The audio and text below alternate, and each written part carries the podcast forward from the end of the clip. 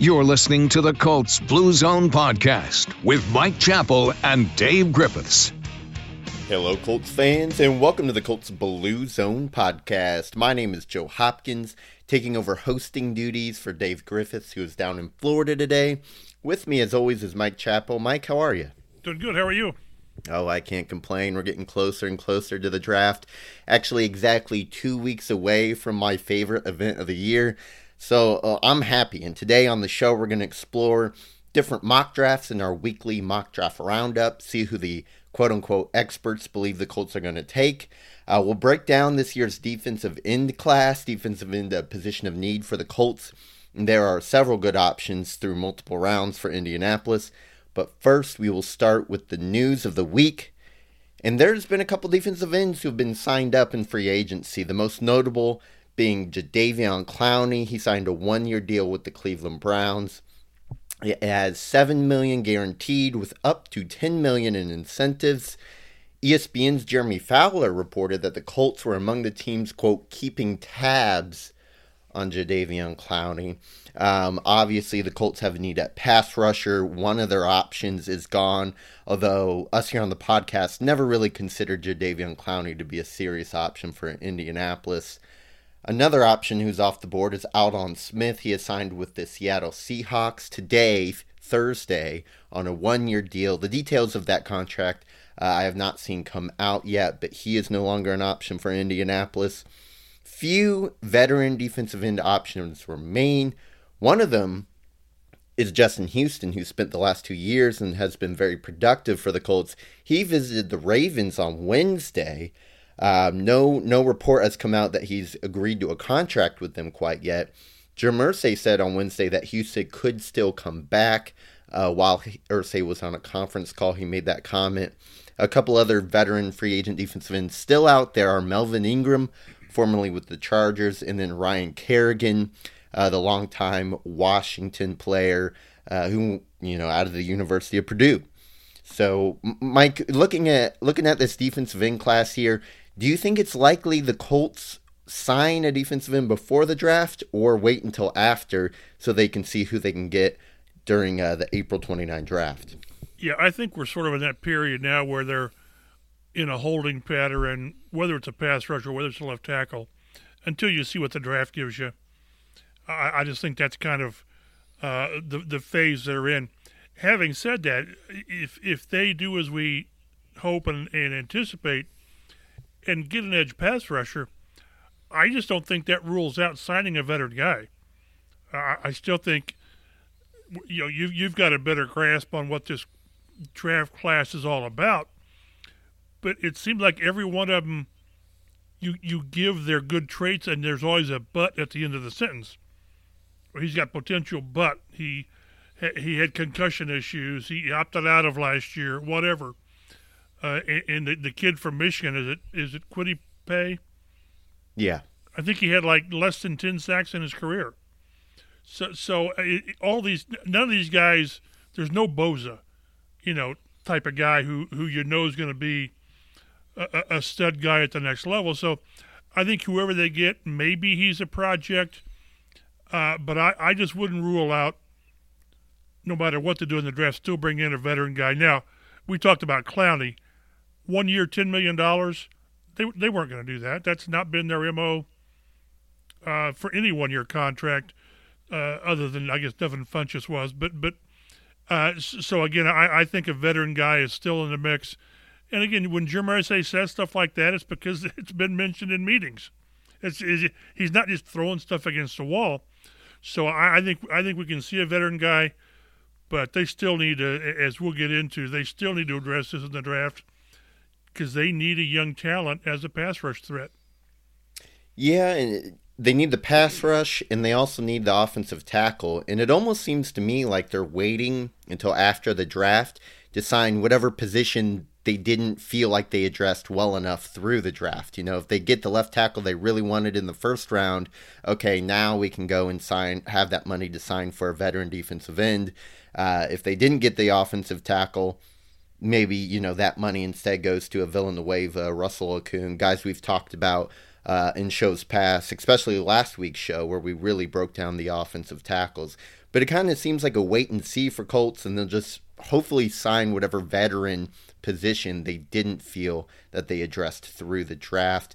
Mike, I did want to ask you here. You know, Clowney, seven million guaranteed. It's an eight million dollar contract, and then an extra two million in incentives to get it up to a possible ten million if everything goes right for Clowney and the Browns. Given that, what do you think Houston's contract would be in Indianapolis or elsewhere? That's a good question again because it's going to be, you know, like the third wave of free agency, and we're getting to the point after the draft where most teams are are sort of out of cap money, cap space. Again, you can always do you, do strange things with the cap, but th- this will be the the buyer's market. The the players are, are going to sort of have to take what they can get now, you don't want to, you know, it, it would be wrong for the Colts to go to Houston and say, you know, how about one year, $2 million? Well, that's a, a that's slap in the face. It, it, it is, and he might come back with some, some choice words for him, but just be respectful and, and give him a reasonable contract. I don't know. $6 million, it's just hard to say because there is the age issue, but there's also the fact that he's, you know what he is. You know what you got. You knew what you're going to get when he's on, he's a pretty good player. There, there were too many times last year. I shouldn't say too many. There were a few times last year where he was just a non-factor, where his stat line was was zero. You had to check to see if he played.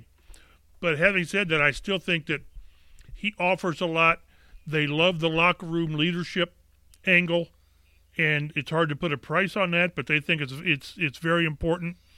So I'm not cl- uh, uh, until Justin Houston signs with Baltimore or somebody else. I'm not closing the door on him returning on him not returning here.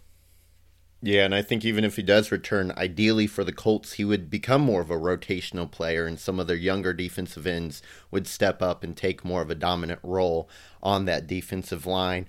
Moving on in the news here, the Irsay family and the Colts announced yesterday, which was Wednesday, an upcoming four day virtual fundraiser to support Kicking the Stigma, an Irsay family initiative meant to bring awareness to mental health disorders and remove the shame that can be associated with them.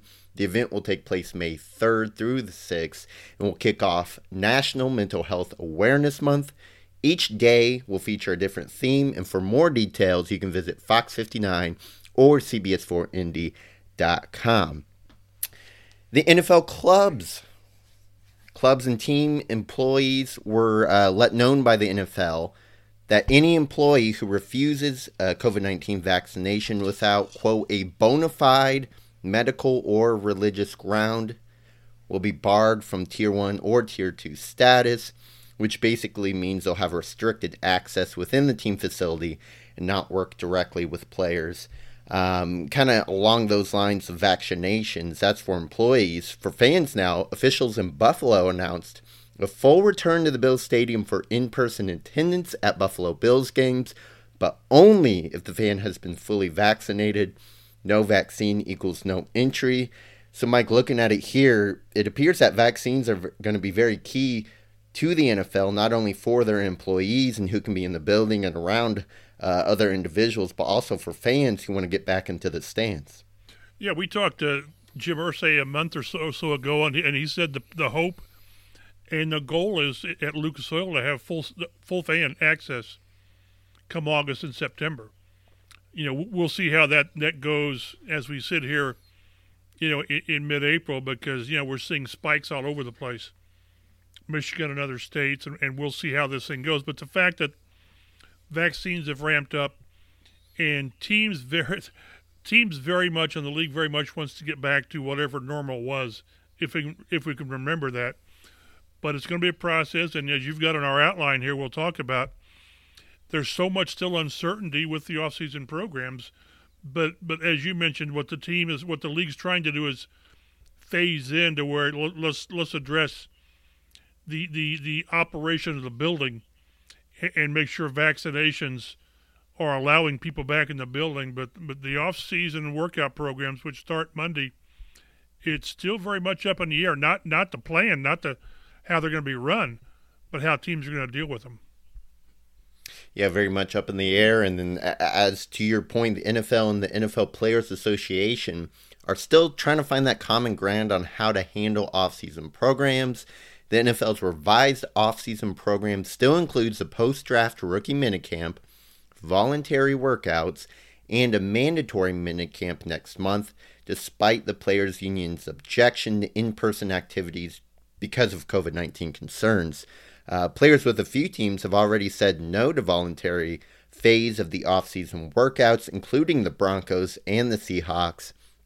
One issue that is going to be have to be handled somehow is that several players have workout bonuses in their contracts.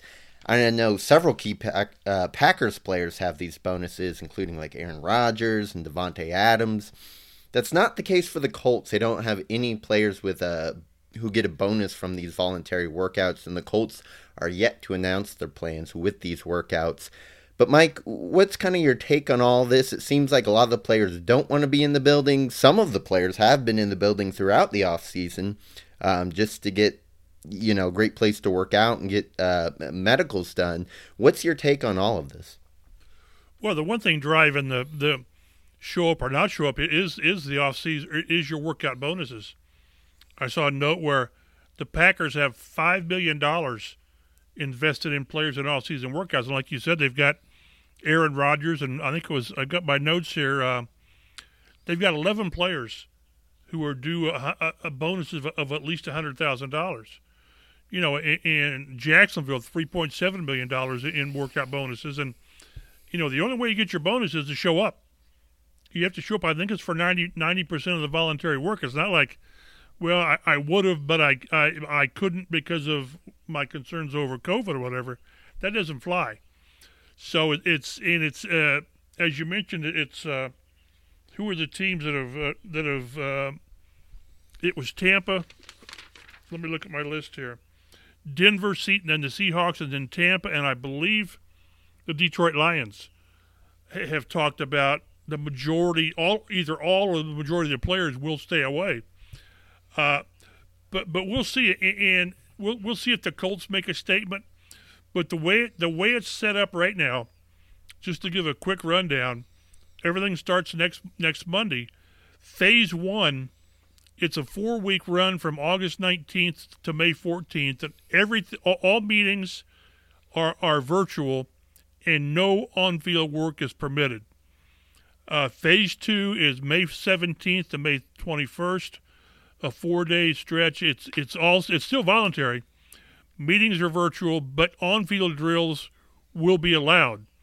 It's no contact, and it's a limited amount of time in the field, and that's when your post your the post draft rookie camp, rookie mini camp is held, and then the one that really sort of you know ramps things up is phase three. That's May 24th through June 18th, and that includes that those 10 days of the OTAs and the mandatory, the only thing that's mandatory is that mandatory minicamp, normally in mid June, that finishes up the off-season work. Meet, during that time, meetings will be allowed either virtually or in person, uh, with with the COVID uh, pro, the, the procedures and the protocol in, in place. But but the, the the players simply want everything virtual, everything, and we'll see how uniform that is across across the league. And and, and the problem you have, the, the the give and take you have is teams teams and coaches want these players in the building. Uh, it, it, it's it, this is a time that they were sort of you know they can install things, they can change things. With a new head coach, the Colts have Carson Wentz. He he needs time with these players. You know, it's it's what we didn't have last year with with Philip Rivers coming in they threw some in the off season, but the first time they got together as a team was in training camp, which was a which was a reduced training camp. So coaches want these veterans in here, and they want the young players, the new players, the free agents, the rookies. They want these guys in here. Veterans probably don't see a need, a crying need for off-season work. But if I'm a if I'm a one of the 53 to 90 players on the roster who are trying to make an impression, trying to, you know, catch a coach's eye. This is an invaluable time, and and and how you're going to have that that disparate, you know, approach of the veterans saying, "No, we don't need it," although the ones with the, the, the hefty workout bonuses will show up, and these younger players who say, "Man, I really need to be there because I'll be the first guy they let go when they start cutting because they, they I haven't had a chance to show them." So we, we've still got some time before this is done, but uh, they can talk and talk and talk, but I don't see how there's a common ground between the NFL and and the Players Association because you're either there or you're not. In, in part of this is the NFL is claiming that their team facilities are actually safer than working out on your own um, because you know you go to a public gym who knows how often those people are tested and vaccinated and all that and then also um, i believe injuries are not guaranteed if you hurt yourself outside of the team facility Correct. so that Correct. so that would just be another risk that players are taking by working out on their own. Um, you know, Yeah, you're not you're not going to find a better, a, a, a more secure place to work out than a team facility because all the all the protocols in place, and again, you're protected if something happens. If, if you're working out at the local Y or or or, or gym, you're sort of you're running the risk now. It, it, it's a, it's a it's a minor deal, but but for voluntary workouts, players get two hundred and seventy five dollars a day. So four days a week, you get about thousand dollars per week to work out. It's, it's not great money, but it's money. So uh, again, it's it, it's crazy how things the, the players have always have always sought less and less time required during the off season to be at a facility. Uh, they prefer to do things on their own. And again, I go back to back, back in the 80s and 90s and, and maybe the early 2000s, and and teams had much much more hands on with players, and players kind of got tired of it. You know, they're back in the day, two a days meant two a days in pads. Now they limit the number of times total you can you can be in pads. So this will be this will be uh, I think by and large the, the NFL Players Association that the membership favors the all virtual, and we'll see you on the field in, in, in August for training camp. But this this is yet to be resolved at all, and, and again, time's ticking uh, towards Monday. Yep, yep. And, you know, of course, some players have said, well, last year proved we can do it all virtual. Um, I'm sure there's some players who might not have made a team who would argue otherwise, but, you know, I, I can kind of see both sides to this thing. Um, hopefully, there's a nice middle ground that can be met here, but we'll see how it all plays out. All right. NFL mock draft time. We have five mock drafts from experts uh, from several different platforms here.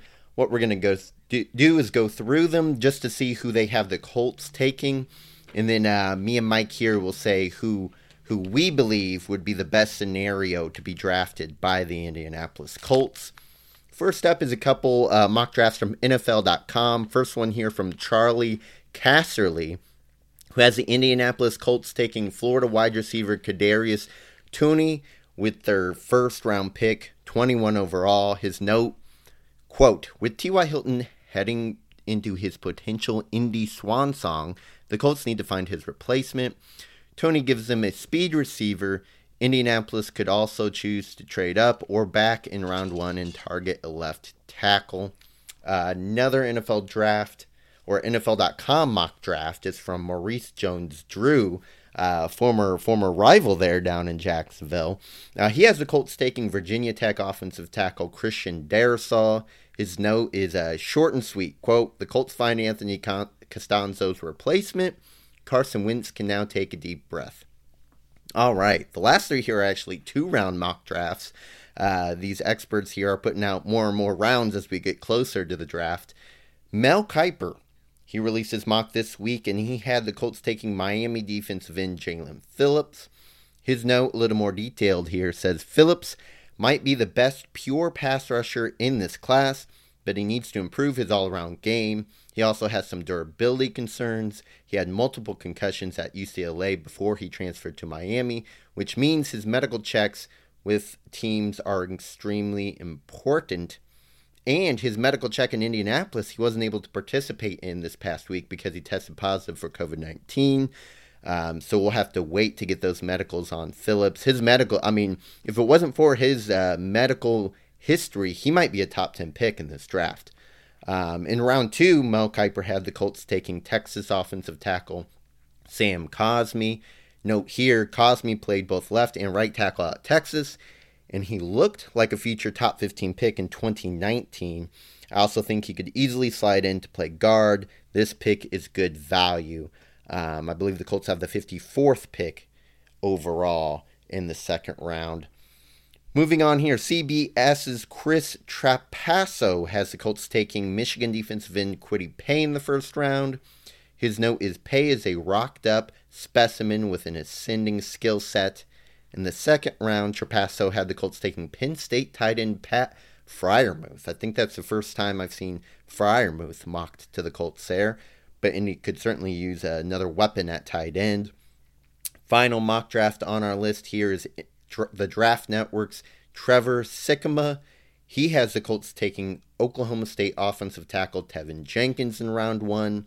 His note Jenkins has played the last two seasons at right tackle, but he has experience at left tackle too. He and Quenton Nelson on the same side of the line spell so much destruction for opposing defenses.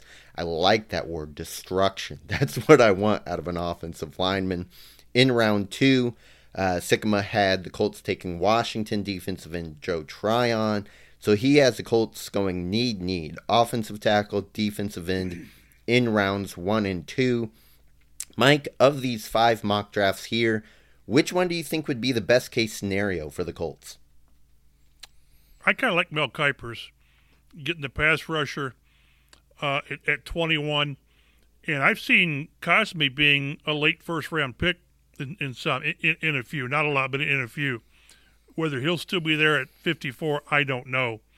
Uh, so, so I, I guess the way I look at it is the offensive tackle group seems deep enough that you're more apt to get a, a, a quality player at 54 in round two than flipping it and get your get your left tackle at, at 21 and, and try to find that guy in round two as a pass rusher.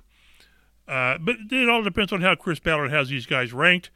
I think that, and maybe it, maybe next week or whatever we can talk more about this the fact that there's going to be these options of a Phillips or a Cosmi or a, a Jenkins or Notre Dame's uh, Liam Eichenberg at, at 21, it just feels like this is a perfect opportunity to trade back. Not out of the first round. Let's, let's not go crazy. But trade back five or six spots, maybe recoup that third round pick that went to Philly for Carson Wentz, and still get a guy that is – maybe the same level as what you would have got at 21. It just seems like that both positions are deep enough with similar type players. You know, I certainly, if there's a guy at 21 that you're just in love with, and you say this is a 16 game starter, then you take him and you don't try to slide back just to get a third round pick. Although a third round pick is going to give you a pretty good player. But I, I like the idea of, of of what Mel did. Now, whether it's Phillips or, or whomever, I don't know. But I like the idea of maybe getting the pass rusher first and the tackle second, even though I think tackle is, the more pressing need. I, I, really do. I just, I think it's it's uh, at the, at the hill I'll die on. But it seems like that the way the draft is set up talent wise, you're able to get a guy in the second round at the tackle that might be nearly as good as what you can get at the bottom of the first round. Yeah, kind of along those lines. If I had to pick one, I would go with Maurice Jones Drews, where he has the Colts landing Virginia Tech offensive tackle Christian Darrisaw. Um, he's kind of one of those players where in most mock drafts he doesn't make it to 21 to the Colts. I, I, I'll, I'll agree with that. If, if Darrisaw, that's what I'm saying is, if you get to 21 and somebody like Darrisaw's there, you just take him. Yeah. You don't you don't say, well, maybe we no no. You just take him because most mock drafts, including yours, I believe, Darrisaw wasn't there. You're you're you're a Jenkins guy. I, I, am pretty sure Darrisaw wasn't there in yours. So no, if that guy is there, and I'm not, I'm not talking a receiver that just blows you away. I, you know, I, I like Charlie Casserly, but th- th- this would th- this would not make sense to go receiver in round one if Darrisaw's there, I take him. I don't even think twice. Yeah, yeah, I, I agree. He's a player. He's kind of the guy who would persuade you not to trade back. But then if Darrisaw's there and the rest of your tackles, say you got four tackles you have graded pretty similarly, then maybe trade back to, I don't know, the back end of the first round. Maybe the Packers want to jump up and grab somebody. And then you can get one of your four closely graded tackles later. Um, I, I don't hate the defensive end move, but the Colts really need their franchise left tackle. And you just have to wonder I mean, how many actual franchise left tackles are there in this draft? Are you fine with getting the sixth or seventh and going, we think there are six and seven franchise left tackles in this draft, or we think there are only three, but other teams will pick the wrong ones and the right guy will land to us? Um, I kind of, I, kind of think offensive tackle. I agree with you that it's a bigger need there. Um, if I had to pick a second one, I didn't mind uh, Sikkema from the uh, Trevor Sikkema from the Draft Networks, he kind of had it flipped from Mel Kiper. We had the Colts going Oklahoma State tackle Teven Jenkins round one, and then Joe Tryon from Washington around two. Um, I think they're both two very talented players as well. Um, but we'll see. I mean, we got only two more weeks until the NFL draft comes up here. Uh, several good options will be on the board. And it's time to break down some of those options. This week, we are breaking down the defensive end class. Uh, if you missed last week's show, we broke down the offensive tackles, mainly just options around one or two. Colts don't have a third round pick, and it's highly unlikely they'll find their starting left tackle in the fourth round. Um, this defensive end class, we kind of have it broken down into tiers here. Tier one, uh, you got Michigan's Kwity Paye, Miami's Jaelan Phillips, and then uh, I included Georgia's edge rusher Azeez Ojulari. We can start with Paye. I mean, he he he's just a freaky athlete. 6'2", 260, uh, ran a 4'5", 240, jumped almost 36 inches. Uh, 36 bench reps. It, it, just, just really a twitchy player. He has that quick twitch, um, but he's very raw. Over his last 16 games, he has eight and a half sacks, 16 tackles for a loss, 66 total tackles. He played just four games in 2020. The Big Ten kind of had a weird season uh, in college football last year. Played 12 games in 2019. So spread out over a 16 game season, eight and a half sacks. But he has the tools that NFL scouts and evaluators look for to develop into a player who could become a perennial double digit sack guy.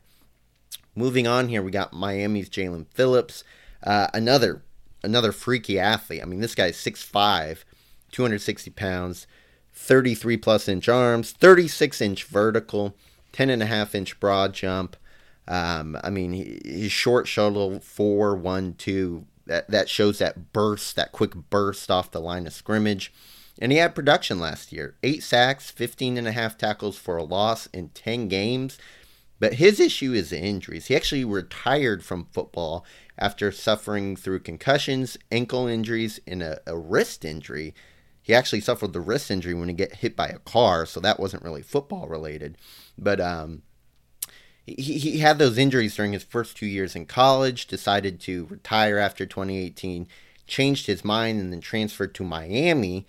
And because of the transfer, he was forced to sit out the 2019 season. So he really just has one healthy year of tape, uh, and he looked good in that one year.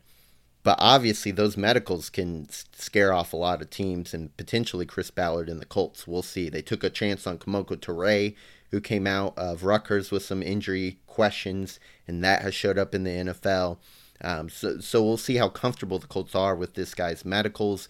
And uh, he's still, like I mentioned before, yet to be evaluated because he caught COVID. Um, so he didn't get to come to Indianapolis for his medical checks. Third guy in the first tier of pass rushers here is Azeez Ojulari out of Georgia. His pro day number is 6'2, 249, 34 and a half inch arms, so he's got long arms, he's got that length. Uh, 30 inch vertical, but a 10 7 broad jump. So he couldn't jump super high, but he can jump super far. I don't know how that works, but that's the numbers he put up. 4.62 40 yard dash, a 7 2 7 3 cone, which isn't bad, and then a 26 uh, reps on the bench there. Ojulari is a player, he's got a lot of speed coming off the edge. Um, he, he's got his one kind of move that gets him, but he needs to add more moves to his repertoire. And he might be a guy who's more of a 3 4 outside linebacker. He's not very big. Uh, he's not even 250, and you know he tried to add weight for his pro day. Um, he's six foot two. This is a guy who the Colts might not find as a great scheme fit. He might be more of a linebacker than a guy defensive end you want there taking on tackles and setting the edge. Mike, as I broke down these three tier one defensive uh, edge rushers, which one do you think best fits with the Colts? Probably Phillips. Uh, they, they they love the athleticism and the speed, and, and you know the long arms and all that. But again, like he said, he's one of those guys with, with the butt at the end of his evaluation with the one season. Great season. Uh, so, but but that's why it's going to be so, and, and, and this will include the other tier guys, is it's going to be so important for Chris Ballard and his scouts say, okay, in this case, we've got such a small sample size, but boy, it just jumps off the table. How does that, you know, how does that translate moving forward? This is a guy, again, who, like so many of these draft picks in any draft, that they've just scratched the surface of what they're going to do, and then it's up to the team to, to make sure he, he fits with what you've got. Back in the day, Jerry Hughes just really didn't fit in what they wanted to do, whether it was 3 4 4 3, didn't work. You've got to make sure that the guy, maybe especially at this position, because they, they, they've not gotten it done yet, they've really got to make sure that they don't don't miss on this again. But this guy seems to be a pretty good scheme fit. Yeah, I'd have to agree. I mean, I would love Phillips. The injuries scare me. I mean, I, I think Paye and Phillips are kind of neck and neck right now, and it's kind of what scares you more the injury history or the lack of production. Um, and so I, I, guess that's for teams to sort out and for they get their doctors' hands on these guys and figure out how comfortable they are with Phillips. Moving on here to our tier two, these guys are borderline first round picks, kind of on that bubble could sneak in, could be second rounders. Uh, at the top is Miami's Greg Rousseau, and this is a player whose his stock has kind of fallen a little bit. He used to be considered in that top tier, um, but he's another player who, like Phillips, really just has one year of production, and he didn't quite impress like Phillips did at his pro day. He's a long player. He's six six and a half, uh, 266 pounds, nearly 35 inch arms, so he has that elite length only a 30 inch vertical, 9.7 broad jump, ran a 40 in the low 4.7s. Uh, his shuttle wasn't great, a 4 four five three cone wasn't great which kind of shows your agility your ability to move um, diagonally in close quarters there uh, your lateral movement. It was a seven five three cone 21 bench reps? Uh, really not that impressive athleticism shown in his pro day there um, but you do like the length. In terms of production, played just two games as a freshman before fracturing his ankle. Started 7 out of 13 games in 2019 on his way to racking up 15 and a half sacks, 54 tackles. He really flashed. And then he opted out of 2020. So this is a player who, man, he doesn't show the elite athleticism during his workouts. He had great production in 2019, but other than 2019, you really don't have much on the guy. So he's a huge question mark. Moving down the list here, another question mark. You got a uh, Penn State defensive end Jason Oweh. We've talked about him before. He's got the length, 6'5, 34 and a half inch arms, 257. Freak athlete, maybe the best athlete in this draft. 39 and a half inch vertical, 11 2 broad jump. A 4'3, 40 is just absurd. And then a 6'8, 3 cone, so he's a really shifty player. But zero sacks last season. A lot of quarterback pressures, zero sacks last season. Really difficult to invest a first rounder in someone who didn't get to the quarterback or get him on the ground at least at all in 2020. And our last player in tier two here is Washington's Joe Tryon, another athletically gifted player, six foot five, 259, 34 inch arms, 35 inch vertical jump, 9'8 broad jump, he ran a 40 yard dash in the mid four sixes at his pro day. Uh, had a solid three cone as well, 718. That's a very good three cone. And in his production, eight and a half sacks, 12 and a half tackles for a loss and 41 total tackles in his lone season as a starter, which was 2019. Tryon opted out in 2020. So, Mike, of these three players, uh, maybe one of these guys falls to the Colts in round two. Maybe they trade back to the back end of the first round and pick one of these guys. And maybe they just reach for one of them at 21 if they like them that much. But which one of these three players do you think best fits the Colts? Probably Rousseau, I guess. I mean, I again at 21, none of them just really blows me off the charts. I, I, I just there's so much risk involved with the draft anyway, and then when you have so many question marks about each one of these guys, I mean, like you say, you know, Jason Oweh with he, he, such a, he's such a physical player, physical specimen in what he does athletically. But ha, how do you get past the zero sacks? I know he had a ton of pressures, but you know, primarily the job is to finish the deal, seal the deal, and get the guy on the ground. So, I guess Rousseau, but this is one where I say with all these options, if pass rush is, is where you go in round one, then, that's where trading back re- really seems like the best move. Or you wait, get your tackle in round one, and try to get one of these guys. Not try. One of these guys will be there at 54. And if you're afraid at 54 he may be gone, then you move up a little bit. But I just wish some of these guys had could, could alleviate my concerns over investing a first or second round pick because they've got they've got guys that they hope come through w- with Banogu and Turay and Lewis and and on and on. They need more of a sure thing, and I just don't see a sure thing in any one of these guys. No, no. Hey, if they were, they'd probably be a top five pick. Correct. Um, so moving on down the list here, if I had to give my answer, this was really tough. Um, I'm kind of leaning Washington's Joe Tryon. He seems to have the best combination of athleticism and production. Um, he had the best pro day numbers and production combined.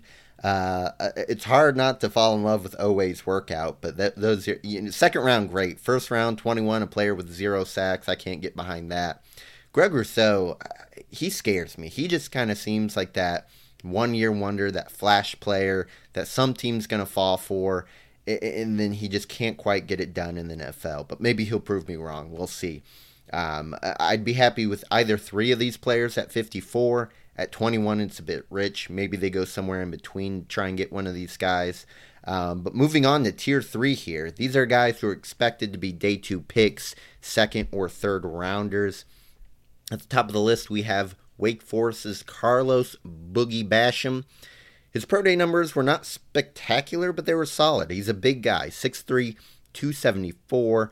Um, arms a little on the short side, not quite 33 inches, 34 inch vertical, 10 2 broad jump. Those are pretty solid numbers for a guy who's 275 pounds. Ran a 4'6, 40, 4'25 shuttle, and a 7'133 cone. Also threw up 20 bench reps as well. And he has pretty solid production 16 sacks and 23 and a half tackles for loss, 85 total tackles in his last 19 games. That's 2021 and 2022 combined. So he, he just seems like a solid all around player, almost like a Denico Autry type guy, kind of that bigger defensive end, and can kind of control the edge and then shift inside on uh, obvious passing downs. Next in tier three, we have Houston's Peyton Turner, and he had a really impressive pro day. He's over six foot five inches tall, almost 270 pounds. He has arms that are over 35 inches long, 36 inch vertical, 465 40 yard dash. Uh, Pro Football Focus said he had a 6703 cone, which is absurd for a man of his size, a 425 shuttle, and threw up 23 bench reps. He was a three year starter, and, and, he really started to come on as uh, in his final year at Houston. In 2020, he had five sacks and 10 and a half tackles for a loss in just five games. Uh, I, you get me a sack a game, I'll be pretty happy with that. Um, so Peyton Turner definitely shows that upside. Hasn't quite put it together over several years like uh, Boogie Basham has, but maybe he has a higher ceiling. Moving on, Texas's Joseph Ossai, who actually played linebacker in college, but does have some experience with his hand in the ground, rushing off the edge. Uh, he's over six foot three, 256 pounds, 33 and 7 eighths inch arms, so almost 34 inch arms, a ridiculous 41 and a half inch vertical jump, 10 11 broad jump, showing that explosive athleticism there. He ran a 4.65 40. It's plenty fast enough. Uh, threw up 19 bench reps as well. And over his past two seasons, 164 tackles, 10 and a half sacks, and almost 30 tackles for a loss. Um, again, so many tackles because he played linebacker, uh, not not a true defensive end at Texas. Last player in Tier Three, we have Oklahoma's Ronnie Perkins. He he probably had the least impressive pro day here. Uh, shade under six foot three, 253 pounds, um, under 33 inch arms at 32 and 7 eighths inches, 32 inch vertical, 9 7 broad jump, 474 40 yard dash, a disgusting 478 shuttle. Uh, that, that's really bad numbers there, getting off the line of scrimmage.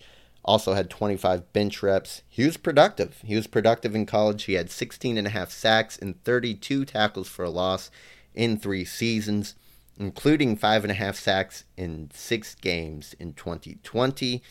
And Perkins was Pro Football Focus's only edge rusher in this draft class to have 90 plus grades in both run defense and pass rushing last season, 2020.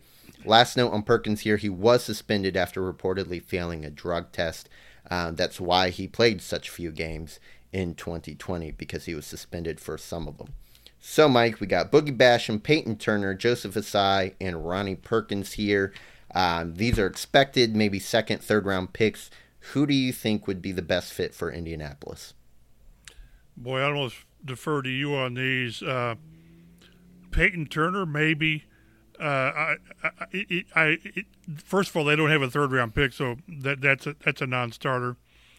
I don't think I think these guys will be off off their boards because they've they've got to they've got to address this with one of the tier one or two tier or tier two guys you've got listed here. So I, am going to defer to you. These are just names and numbers that mean very little to me. I'll go with Peyton Turner. I think he has the athletic upside that the Colts look for. I mean, you look at their past investments through the draft at edge rusher, edge rusher. They've always gone after those athletically gifted players. Um, if not Turner, maybe they go for more of the quote unquote sure thing and Carlos Basham, who may not have a very high ceiling but should be a solid player in the pros. Uh, like I said, a Denico Autry like player. Uh, though Peyton Turner is same size, if not bigger than Basham and more athletic. So he certainly has higher upside. I don't think Joseph Ossai is a good fit. Um, he kind of he actually reminds me of um, who played also played linebacker in college.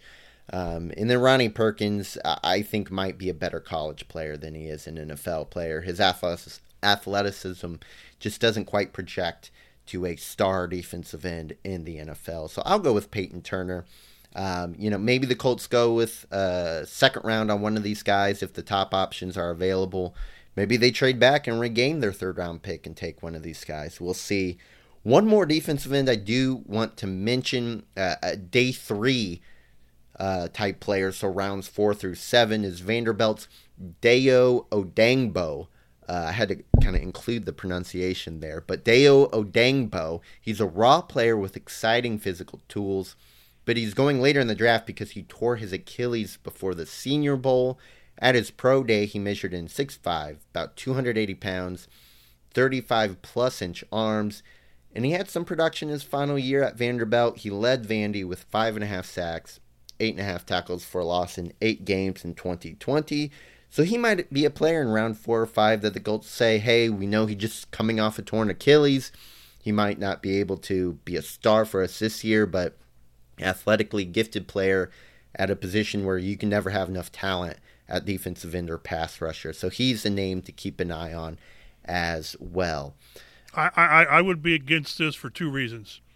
First, I don't want to have to spell this every other day during the season. And, and, and, second, with this being a fourth or fifth or sixth or seventh round pick, they have other needs other than than taking a flyer on on an injured pass rusher. We're talking tight end, linebacker, corner, uh, and and receiver. So I'm glad you mentioned this this kid's name and wish him the best. I just hope he's not in Indy. got it. Mike does not want to spell his name, and I got to tell you, I couldn't want to spell it. I wouldn't want to spell his name either. Well, that'll just about do it for us today on the Colts Blue Zone podcast. Remember to subscribe and download. Please download. That's uh, really the only numbers that uh, my company cares about there. Um, follow us on Twitter at Colts Blue Zone for the latest Colts news, notes, and analysis throughout the week. You can follow Mike on Twitter at mchappell51. Follow me on Twitter at RotoStreetJoe. Oh, and by the way, Colts fans, our next two podcasts will be dropping on Wednesday. So next Wednesday is when the next Colts Blue Zone podcast will come out, and then the Wednesday before the draft as well uh, will be when the following episode comes out. So we're not doing Thursdays the next couple weeks, Wednesday. So be sure to look out for us there. Mike, any last uh, any anything to say before we uh, close this one? No, it's just it's hard to believe we're still two weeks away from the draft. It seems like it's been coming and coming and coming. So it'd be nice to finally have it here. It will. It'll be nice to finally have it. I believe the draft is in Cleveland this year. Correct. That'll do it for us, Colts fans. You guys take it easy, and we will talk to you next week.